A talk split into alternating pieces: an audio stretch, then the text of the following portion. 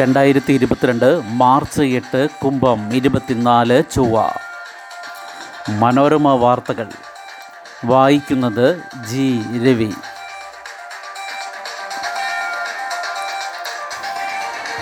യുദ്ധം തുടരുന്നു, ഒഴിപ്പിക്കൽ വീണ്ടും പാളി, ഇനി ചർച്ച തുർക്കിയിൽ.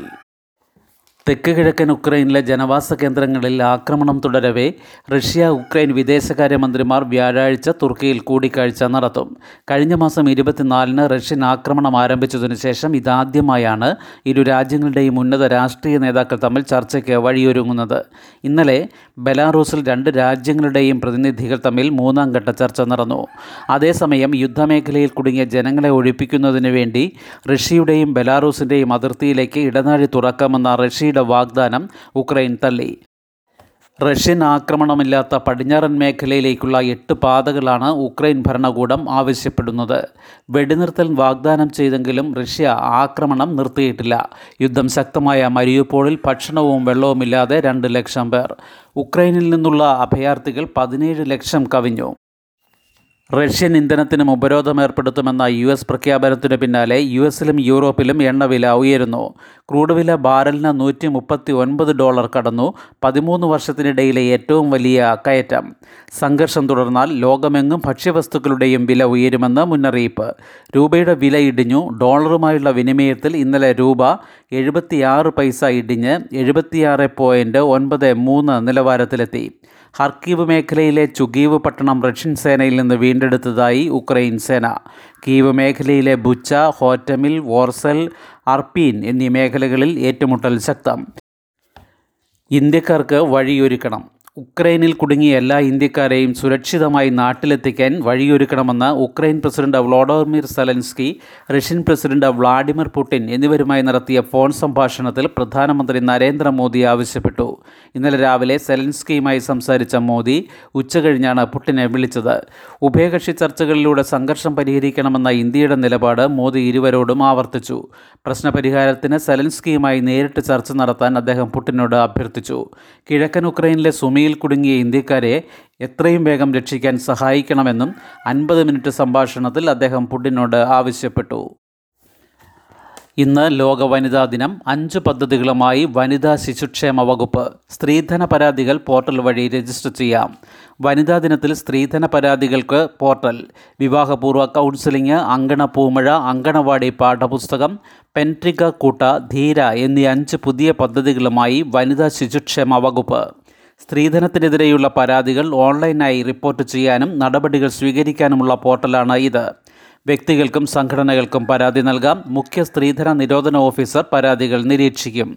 വിവാഹശേഷം സ്ത്രീകൾ എങ്ങനെയാകണമെന്നത് സംബന്ധിച്ച മുൻവിധികൾ മാറാൻ കുടുംബങ്ങൾക്കുള്ളിൽ ബോധവൽക്കരണത്തിനുള്ള വിവാഹപൂർവ്വ കൗൺസിലിംഗ് വകുപ്പിൻ്റെ പ്രാദേശിക ഘടകങ്ങൾ വഴി നടപ്പാക്കും. കുട്ടികളിൽ ലിംഗസമത്വത്തിൻ്റെ പ്രാധാന്യവും അവബോധവും നൽകാനായി അങ്കണവാടികളിൽ ഉപയോഗിക്കുന്ന പഠന സാമഗ്രികൾ ജെൻഡർ ഓഡിറ്റിങ്ങിന് വിധേയമാക്കി പരിഷ്കരിച്ചതാണ് അങ്കണ പൂമഴ പാഠപുസ്തകം. അട്ടപ്പാടിയിലെ ആദിവാസികളുടെ ഇടയിലുള്ള പോഷകാഹാരക്കുറവ് പരിഹരിക്കാൻ ജീവിതശൈലിയിൽ ഉണ്ടാകേണ്ട മാറ്റങ്ങൾ നിർദ്ദേശിക്കാനാണ് അങ്കണവാടി പ്രവർത്തകരുടെ നേതൃത്വത്തിൽ പെൻട്രിക കൂട്ട ഗ്രൂപ്പുകൾ രൂപീകരിക്കുന്നത്.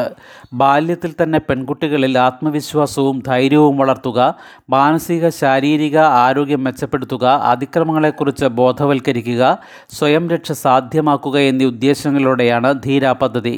നിർഭയ സെൽ മുഖേന പത്ത് മുതൽ പതിനഞ്ച് വയസ്സുവരെയുള്ള പെൺകുട്ടികൾക്ക് ആയോധന കലകളും അഭ്യസിപ്പിക്കും. ഏപ്രിൽ മുതൽ എല്ലാ ജില്ലകളിലെയും തിരഞ്ഞെടുക്കപ്പെട്ട മൂന്ന് തദ്ദേശ സ്ഥാപനങ്ങൾ വഴി ആദ്യഘട്ടത്തിൽ നടപ്പാക്കും. ലൈഫ് മിഷൻ അപേക്ഷകർ ഒൻപത് ലക്ഷം, ഗുണഭോക്തൃ പട്ടിക വൈകും, അപേക്ഷകർ കൂടുതലായതിനാൽ പരിശോധന നീളും. ലൈഫ് മിഷൻ ഭവന പദ്ധതിയിലെ ഗുണഭോക്താക്കളുടെ പട്ടിക പ്രസിദ്ധീകരിക്കുന്നത് ഇനിയും വൈകും. കരട് പട്ടിക ഡിസംബറിൽ പ്രസിദ്ധീകരിക്കുമെന്നും അതിൽപ്പെടാത്തവർ അപ്പീൽ നൽകിക്കഴിഞ്ഞ് ഫെബ്രുവരിയിൽ അന്തിമ പട്ടിക പ്രസിദ്ധീകരിക്കുമെന്നുമാണ് മന്ത്രി എം വി ഗോവിന്ദൻ നിയമസഭയിൽ പ്രഖ്യാപിച്ചിരുന്നത്. കരട് പട്ടിക തയ്യാറായെങ്കിലും ഒന്നുകൂടി പരിശോധിച്ച് ഉറപ്പുവരുത്താൻ ജില്ലാ കളക്ടർമാരോട് ആവശ്യപ്പെട്ടിരിക്കുകയാണ്. ഇതിന് പതിനഞ്ച് ദിവസമാണ് നൽകിയതെങ്കിലും അപേക്ഷകരുടെ എണ്ണ കൂടുതൽ മൂലം പരിശോധന നീളും. ഒൻപത് ലക്ഷം അപേക്ഷകരാണ് ഇപ്രാവശ്യമുള്ളത്. ഇതാണ് സർക്കാരിനെ പ്രതിസന്ധിയിലാക്കിയതും കാലതാമസമുണ്ടാക്കിയതും. രണ്ടായിരത്തി പതിനെട്ടിൽ നാല് ലക്ഷം അപേക്ഷകരിൽ രണ്ട് ലക്ഷത്തോളം പേരാണ് അർഹത നേടിയത്. പകുതി നിർമ്മിച്ച വീട് പൂർത്തിയാക്കുക, സ്ഥലം സ്വന്തമായുള്ളവർക്ക് വീട് വയ്ക്കുക, സ്ഥലം വാങ്ങി നൽകി വീട് വയ്ക്കുക എന്നീ മൂന്ന് വിഭാഗത്തിലും പെട്ടവരാണ് ഈ രണ്ട് ലക്ഷം അപേക്ഷകർ.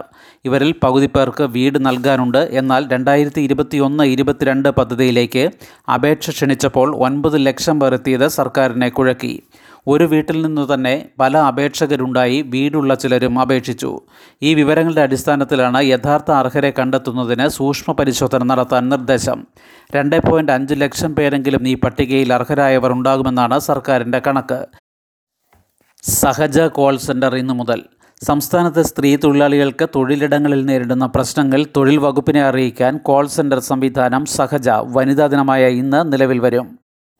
രാവിലെ പത്ത് മണി മുതൽ വൈകിട്ട് അഞ്ച് വരെ വിളിക്കാം. കോൾ സെൻ്റർ എക്സിക്യൂട്ടീവ് ആവശ്യമായ നിർദ്ദേശങ്ങൾ നൽകും. പരാതി ബന്ധപ്പെട്ട തൊഴിൽ വകുപ്പ് ഉദ്യോഗസ്ഥന് കൈമാറിയതിൻ്റെ വിവരങ്ങൾ മെസ്സേജായി ലഭ്യമാക്കുകയും ചെയ്യും. തൊഴിലാളി ആഗ്രഹിക്കുന്ന പക്ഷം അവരുടെ വിവരങ്ങൾ വെളിപ്പെടുത്താതെ തന്നെ പരിഹാര നടപടികൾ സ്വീകരിക്കുമെന്ന് മന്ത്രി വി ശിവൻകുട്ടി അറിയിച്ചു. ഇരുന്നൂറ്റി എഴുപത്തിരണ്ട് ഏകാധ്യാപക വിദ്യാലയങ്ങളും പൂട്ടുന്നു. സംസ്ഥാനത്തെ മലയോര തീരദേശ മേഖലകളിലെ ശേഷിക്കുന്ന ഇരുന്നൂറ്റി എഴുപത്തിരണ്ട് ഏകാധ്യാപക വിദ്യാലയങ്ങളും ഈ അധ്യയന വർഷത്തോടെ പൂട്ടും. അവിടെ അധ്യാപകരായി ജോലി നോക്കുന്ന മുന്നൂറ്റി നാൽപ്പത്തി നാല് പേരെ പൊതുവിദ്യാഭ്യാസ വകുപ്പിലെ ഒഴിവുകളനുസരിച്ച് സ്വീപ്പർ തസ്തികകളിൽ, അതായത് P T C M, F T M നിയമിക്കാൻ സർക്കാർ ഉത്തരവായി. ഇവിടെയുള്ള വിദ്യാർത്ഥികളെ മറ്റ് സ്കൂളുകളിലേക്ക് മാറ്റാനാണ് ഉദ്ദേശിക്കുന്നത്. പരമാവധി പേർക്ക് റെസിഡൻഷ്യൽ സ്കൂളുകളിൽ പഠന സൗകര്യമൊരുക്കും. മറ്റുള്ളവർക്ക് സർക്കാർ പദ്ധതികളിലൂടെ യാത്രാ സൗകര്യമൊരുക്കാനാണ് തീരുമാനം. പിന്നാക്ക മേഖലകളിലെല്ലാം മോഡൽ റെസിഡൻഷ്യൽ സ്കൂളുകളടക്കം ആരംഭിച്ച സാഹചര്യത്തിലാണ് ശേഷിക്കുന്ന ഏകാധ്യാപക വിദ്യാലയങ്ങളും പൂട്ടുന്നതെന്നാണ് സർക്കാർ വാദം. ആയിരത്തി തൊള്ളായിരത്തി തൊണ്ണൂറ്റിയേഴിലാണ് സംസ്ഥാനത്തെ അതീവ പിന്നാക്ക മേഖലകളിലെ കുട്ടികളുടെ പ്രാഥമിക വിദ്യാഭ്യാസം ഉറപ്പാക്കാൻ ഏകാധ്യാപക വിദ്യാലയ പദ്ധതി ആരംഭിച്ചത്. ആയിരത്തി തൊള്ളായിരത്തി തൊണ്ണൂറ്റിയൊൻപതിൽ എല്ലാ ജില്ലകളിലും വ്യാപകമായി. കഴിഞ്ഞ ഏതാനും വർഷങ്ങളായി കുട്ടികൾ കുറയുന്നതിനനുസരിച്ച് അടച്ചുപൂട്ടലുമുണ്ടായി. അതാണ് ഈ വർഷത്തോടെ പൂർത്തിയാകുന്നത്. കോവിഡ് കവർന്നത് അറുപത് ലക്ഷം ജീവൻ. ലോകത്ത് കോവിഡ് മൂലം മരിച്ചവരുടെ എണ്ണം അറുപത് ലക്ഷം കവിഞ്ഞു.